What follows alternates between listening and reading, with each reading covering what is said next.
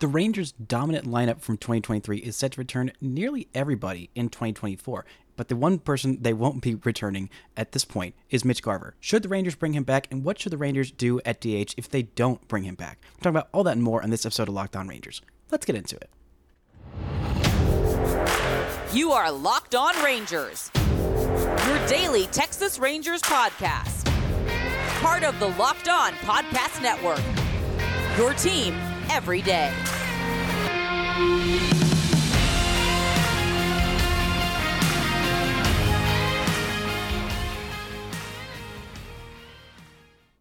You are locked onto the World Series champion Texas Rangers. I'm Brice Paterik, a cripplingly addicted Texas Rangers fan, covering this team for 10 seasons, including all five as the founder and host of this podcast. Thank y'all so much for making Locked On Rangers your first listen every single day. If you're not already, you can follow me on Twitter at Brice Paterik. You can follow the show at Locked On Rangers. Hit subscribe on your favorite podcasting platform and on YouTube, where the best way you can help grow the show is to comment nearly any single thing below. Now, before we get into the DH options on the free agent market internally with the Rangers, looking at what this lineup will look like next year, today's episode is brought to you by FanDuel. Make every moment more. Right now, new customers get $150 in bonus bets with any winning $5 money line bet. That's 150 bucks if your team wins. Visit fanduel.com slash locked on to get started.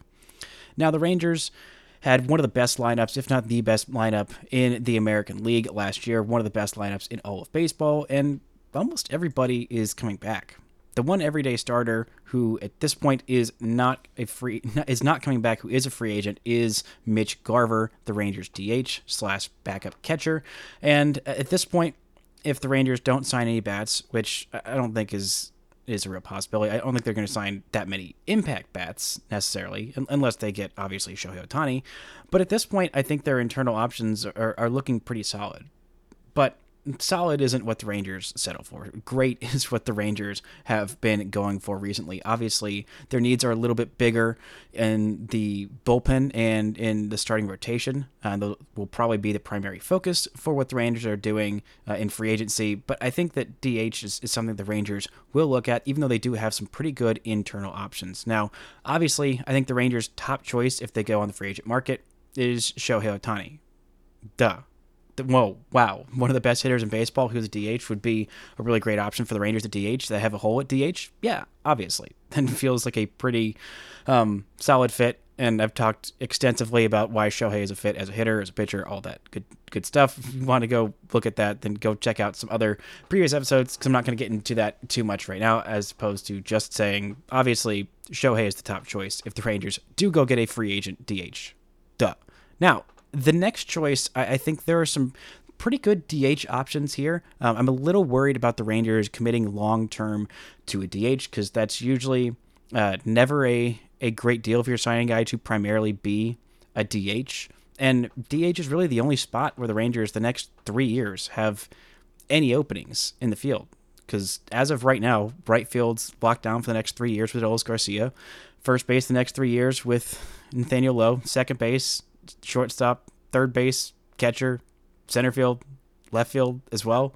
And pretty much all of it is locked up. And even the, the backup roles. I mean, there, there's not a whole lot of room for adding bats to this offense. But again, I think the Rangers are still most definitely going to look.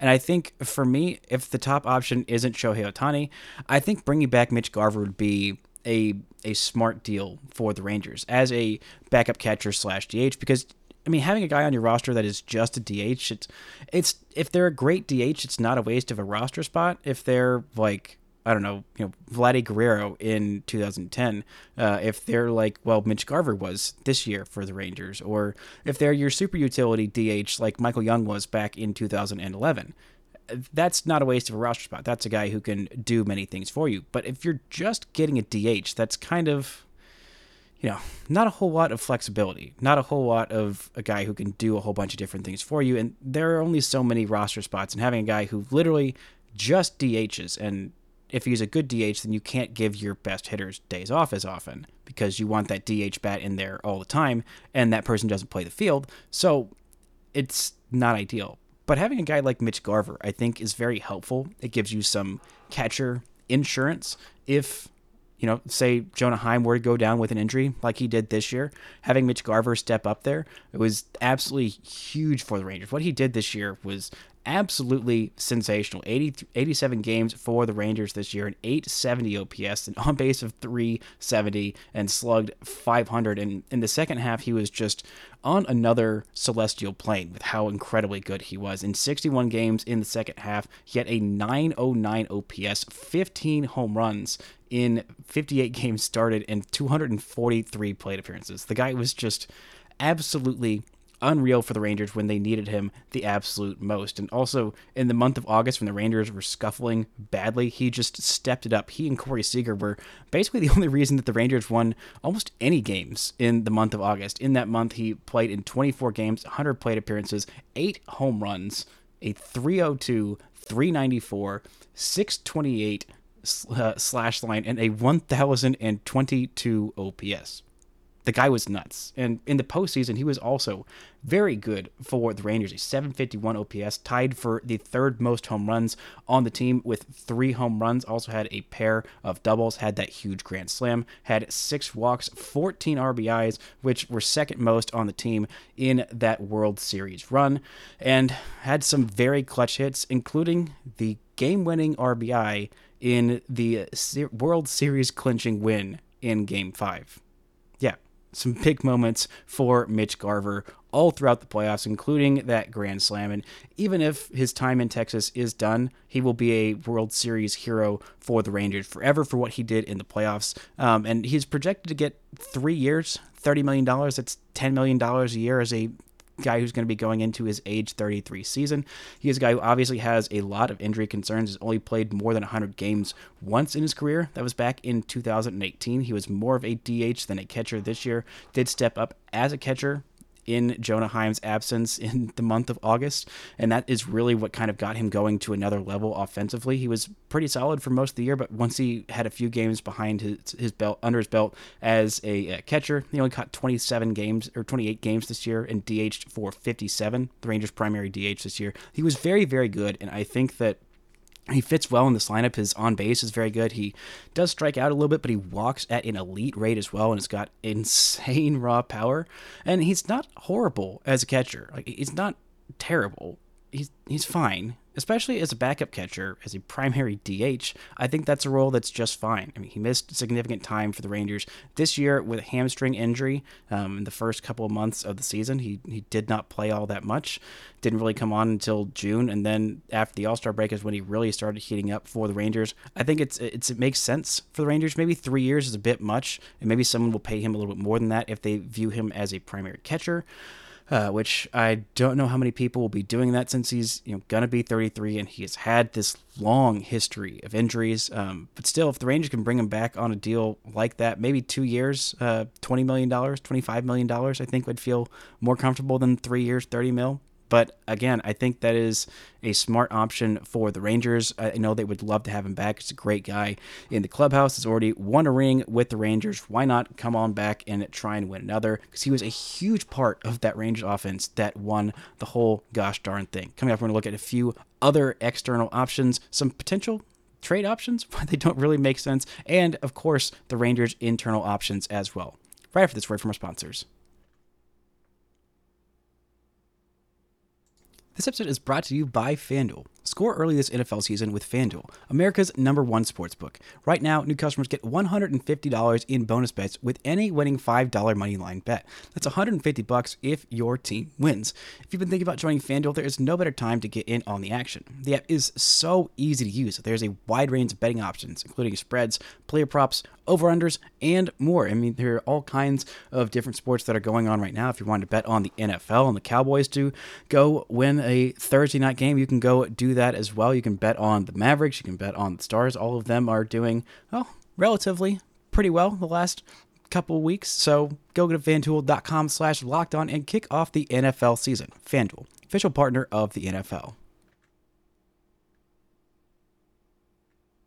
Shout out to the everydayers for making Locked On Rangers your first listen every single day. On tomorrow's show, I'll be doing a mailbag edition, so get your questions in in the YouTube comment section or on Twitter as well. Now, let's take a look at some of these other external options. There are quite a few good free agents, DHs on the market, and I think the Rangers will definitely poke the tires on quite a few of these guys. The next is Jorge Soler, who's projected for a four-year, $57.7 million contract, according to Spotrac. He's 32 years old, coming off of his first All Star season, is a two time World Series champion, one time World Series MVP. That deal is a about $14 million per year for a four year deal for a guy going into his age 32 season, but he's got a long history of success and he's been, you know, fairly healthy for the most part in his career. And 2019 in Kansas City. He had a fantastic year, a 48 homer season. This year, he was very, very good in Miami. A big part of the reason why they made the playoffs, a big part of their offense. 36 home runs for him and 853 OPS, which was absolutely sensational in 137 games. Also had 24 doubles, a 341 on base percentage. Just a very good season. And I think I might have already said it, but 36 home runs, which is the second most in his career. He won a World Series in 2016 with the Chicago Cubs, then spent the next few years in Kansas City. Then he was traded midseason 2021 to the Braves, where he went on an absolute tear with Atlanta, both in the regular season and in the playoffs. 55 games there in Atlanta in 2021, had 14 home runs and an 882 OPS. A little bit of a down year, first year signing that contract in Miami, but the next year, which was this most recent year, he really turned it on and was an absolute star for them. Hit the ball incredibly hard, but he is going into his age 33 season. I, think that he'd be a great DH, but committing four years to a guy who is not going to play the field all that much and, you know, plays outfield when he does play the field, and the Rangers have a glut of outfielders who have uh, are young and controllable and, and pretty darn good and um, you know have a lot of years of control. And I, I just don't see the Rangers really making a move for him I think it'd be a great signing if they did. If they were going to get one bat I think this would be a very very good bat to have. But again there's plenty of reinforcements coming along the way and plenty of spots locked up. So I think anything over a you know two year deal, maybe three years at the most for a guy who's going to play DH. Any guy who's going to play DH, no matter how good they are, I think the Rangers might be hesitant to go in on that. Next guy on my list is JD Martinez, who is 36 years old, coming off a really good year with the Dodgers. He's projected to get a one year, $15.4 million deal he has been one of the better hitters in baseball for a long time. In 13 years in his career, he's got 874 career OPS and on base for his career of 350. He's coming off a 33 homer season in 479 plate appearances with the Dodgers. Was an All Star again this year for the sixth time in his career and the third straight time. An 893 OPS for him on the season. Just a very, very good year. There are some concerning signs though. He had been a guy who walked quite a bit in his career and didn't strike out a whole ton.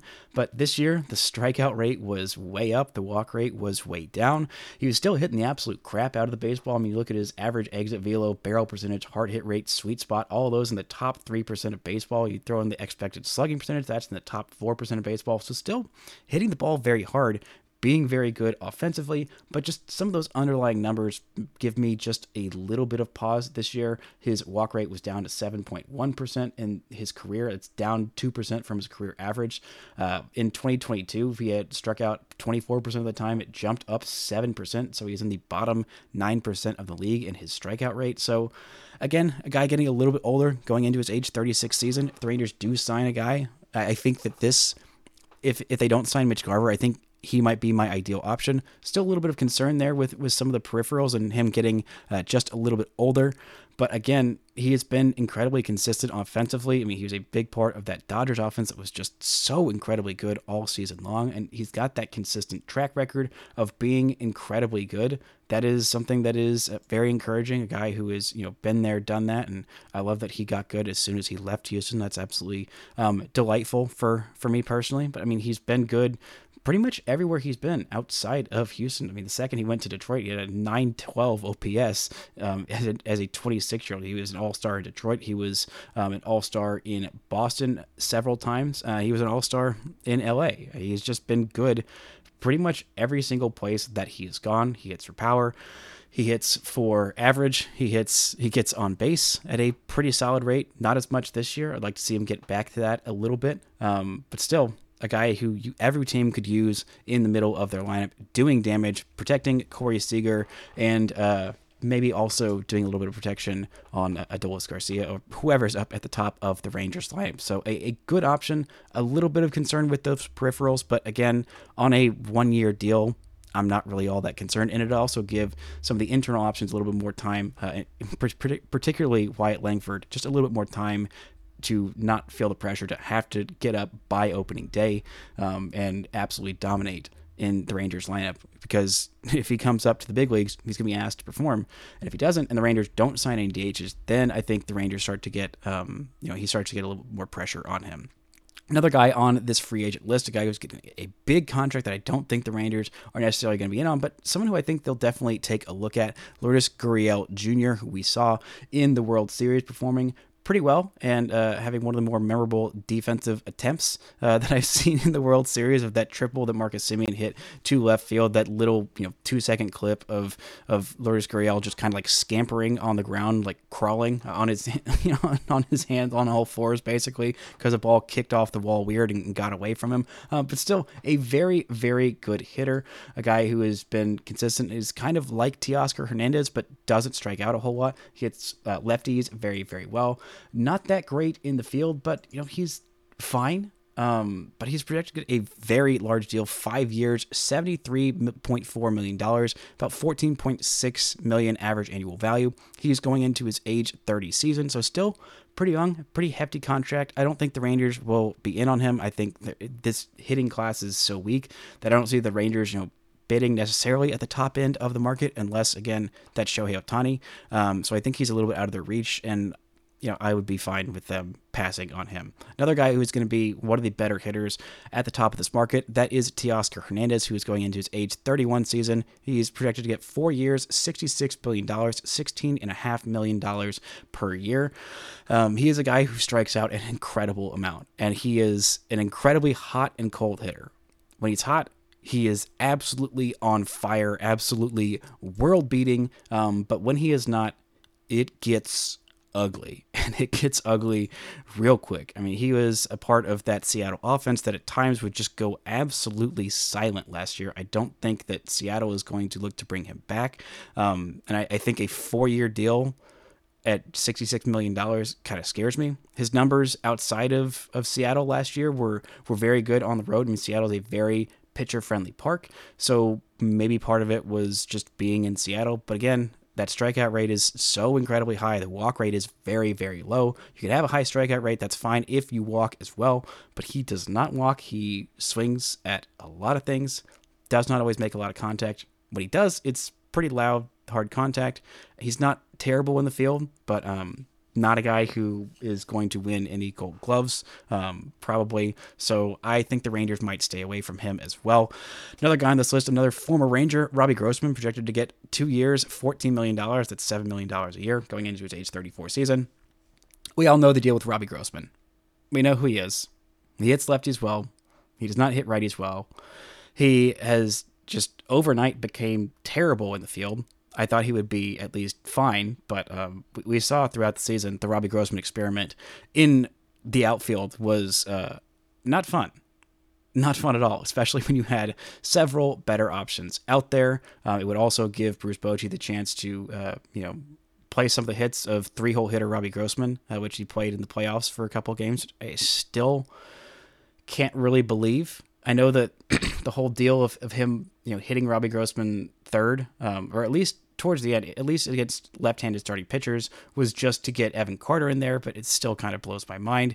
Um, he's fine. Um, if the Rangers miss out on everybody, on, all of these options, and uh, have literally signed no hitters, and Robbie Grossman's still there, I think that's a an okay option.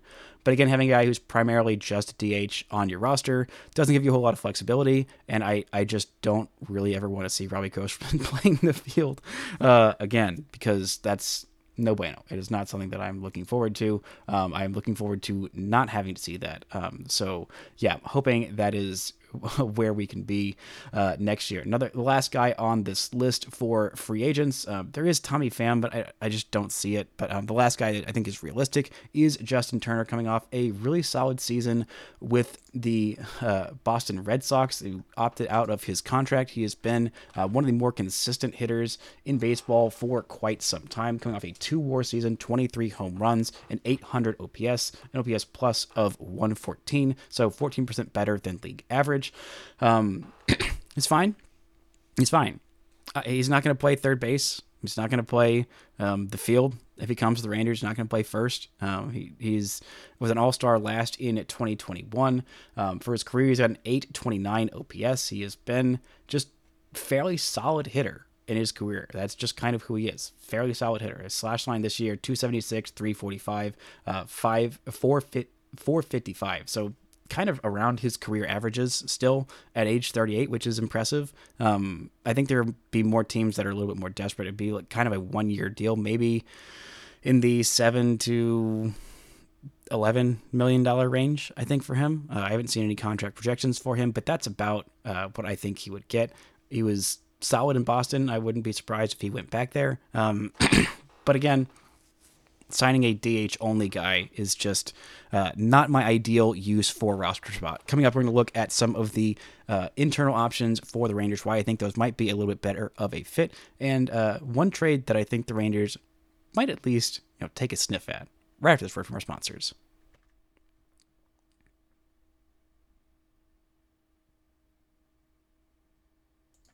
Now, one trade that sounds absolutely insane. I don't know if the Rangers are going to be in the sweepstakes for this, but I, think they'll at least you know check in and see uh, what the deal is here. But Juan Soto is on the trading block. It feels like not officially, but almost officially, because Ken Rosenthal is saying it is not a matter of uh, if he will be traded; it is a matter of when. Juan Soto will be traded. He is going to be a free agent at the end of this year, and he's coming off a phenomenal season that looked at the beginning like a down season, but ended up just being absolutely sensational. He played all 162 games, finished sixth in MVP voting, was an All Star, Silver Slugger, um, and had a 930 OPS, which is somehow below his career average because the guy has just been, you know, Ted Williams basically which is absolutely nuts to compare somebody, somebody to. And people were doing that at, at, age 19 when he was somehow second in the Rookie of the Year voting and also won a World Series in his first year with the Washington Nationals. And uh, he was absolutely sensational this year. A 35 career best 35 home runs, 132 walks. He has led baseball in walks for each of the last three seasons. He is just absolutely sensational. There have been some some rumors that uh, the the Mariners have been in on this as well. Um, I think it makes more sense for the Mariners. He's only got one year in a contract. Then he's absolutely going to be a free agent and command an absolutely just stupid big contract because he is a Scott Boras client. Uh, there's also some blinks of the Astros being in on this deal, which I don't see. I talked a little bit about the Astros' future and, and how they don't have a whole lot of young talent to trade. There's also Jeff Passan who wrote an article about about the the Astros, or just threw it in there of, of Luis Robert being traded to the Astros from the White Sox, which makes absolutely no sense because Luis Robert is going to be, you know, he's going to command a Juan Soto level deal because he's got four years of team control, including two club options, coming off a, I think top at least top 10 MVP season. Um, and the Astros don't have any top 100 prospects or young, controllable, good players really that they would trade to go get Luis Robert. And it just kind of felt like an uncharacteristic Jeff Passan just kind of throwing stuff at the wall, which kind of threw me for a loop. But I digress. If the Rangers did go for a Juan Soto deal, it'd probably start with Sebastian Walcott as the starting point. Uh, probably also cost uh, Jack Leiter maybe Brock Porter as well. I know it's just for one year of Juan Soto, but I mean he's coming off what a six WAR season, uh, excuse me, five and a half WAR season as a guy who is not very good defensively. Like the guy is just insanely good, and if the Rangers want to go go nutso and uh, they they don't get Ohtani, I mean. If they got Ohtani and then also traded for Juan Soto, I literally don't know what they do. Like that would just be uh, absolutely bonkers, um, and would just be honestly rude to everybody else. But if they did go for Juan Soto deal, I think they could do it. But again, they have such a glut of outfielders and DH options that I don't know that they should or necessarily will. Now let's talk about some of those internal options. Uh, obviously, Wyatt Langford, Ezequiel Duran, I think, are the top options. I think Justin Foscue is also potentially an option. At this point, I think it would start with Ezequiel Duran. I don't know. I think the Rangers have to make an assessment uh, by themselves of or within themselves. I'm sure they already have um, about how ready Wyatt Langford is for Major League Baseball. If he's ready to just step in opening day and, and be an everyday player, then I don't think they sign a DH. I think they maybe sign Mitch Garver. Um, but I think even then they'd be reluctant to spend what it's going to cost to get Mitch Garver um, if they've got already their everyday DH, who is not really a DH, is actually probably a pretty decent outfielder. Uh, but again, you've got your outfield spots all you know wrapped up for the next at least three seasons. You got Adolis and right for the next three seasons. You got Leody in center for the next uh, four or five seasons. You got Evan Carter in left field for the next six seasons, unless the Rangers want to trade. Um, probably Leody for young controllable starting pitching, which again, I am not, you know, of in the camp that that's what they should do. At this point, I think that Wyatt Langford should probably be your opening day DH, and if it's not him, if he's not quite ready for the big leagues to be an everydayer just yet, uh, then put Ezequiel Duran in there because I think Duran could be a very good DH for the Rangers. I mean, people forget about what he did in the first half because he fell off quite a bit in the second half and didn't play at all in the playoffs. But in that first half, he had 262 plate appearances, had 12 home runs, 308, 344, 526 slash line, a 870 OPS, and 16 doubles as well. The guy was just hitting balls in the gaps. He was playing great defense at shortstop and uh, a little bit at third base whenever he was needed, and a little bit in the outfield. And if he just got a position, I mean, I think he could be a really, really good hitter. And I think that he he ultimately ends up getting traded because there are not going to be a whole lot of at bats for him. But if there are, that I think he's going to take advantage of it. I really do. I mean, he's very aggressive, and he, he got you know a little too aggressive towards the end of the season. He's not going to be a guy who walks a whole lot, but if he walked just a little bit, he's got a lot of that Adolis Garcia in him. Now, I don't think the raw power is is nearly as as insane as it Adolis Garcia's, but again, the guy just hits the absolute crap out of the baseball every single time. I mean, he doesn't look like he's all that big. I mean, he's he's not all that big. He's like 5'10 and uh, listed at 180, excuse me, 5'11 he's listed at, and 185 pounds. But the way the ball comes off his bat is just absolutely different. Even at the end of the year, when he had that really down second half, he still finished with an above average OPS plus, a 106 OPS plus an actual OPS of 768. Like it was a solid, solid season and 400 at bats, 14 home runs. Like he was a very good hitter for the Rangers. They do not make the playoffs without his contributions. People might forget about him, but I'm not going to forget about what Ezequiel Duran did. And um, you know, with what Wyatt Langford is projected to do, according to uh, you know Fangraphs, it's honestly kind of terrifying for the rest of the league. And he's projected to get 94 games, hit 15 home runs, um, have a slash line of 262, 351, 458. That is an 809 OPS as a rookie. And what he did in the minors was just absolutely ungodly. 200 plate appearances, a 364, 80, 677 slash line, and 1157 OPS in his first stint in minor league baseball after playing a full season of college ball where he went all the way to the College World Series, played as long of a college season as you could play, comes in and just dominates the complex league, dominates in Hickory, dominates in Frisco, absolutely kills it in Frisco. So much that he plays, you know, two weeks there, and they're like, all right, let's get you up to Round Rock. And you know, I think there was definitely some serious consideration of giving him his major league debut in the World Series. As much as Chris Young might laugh it off, I mean, Grant talked about how Wyatt Langford was still, you know, taking taking BP and you know staying ready and working out in Arlington just in case, just in case the Rangers needed him. Which again would have been so freaking cool. I'm, I'm glad Travis Jankowski got his moment in uh, Game Four and Game Five. Um, but uh, it would have been really cool to see Wyatt Langford step up on the big stage, make his major league debut there. Maybe a been too much pressure, but I don't know. The kid seems like he's got a pretty good head on his shoulders, and you know, he's just done everything the Rangers have asked of him. His swing decisions are great. His his defense is fine. He's a menace on the base pass. He just has ungodly raw power that he unleashes in games, and he does not chase. He does not swing and miss like that. He's done everything you could ask the minors, and he's going to be a really good hitter as soon as this year in the big leagues. So I think at this point, my ideal situation for the Rangers lineup is, you know, Evan Carter out there in left field, uh, Leody in center, Adolis in right, and then at DH, you have Wyatt Langford. Because I still don't think that Evan Carter is going to play every single day against lefties. I think there's going to be a lot more off days there.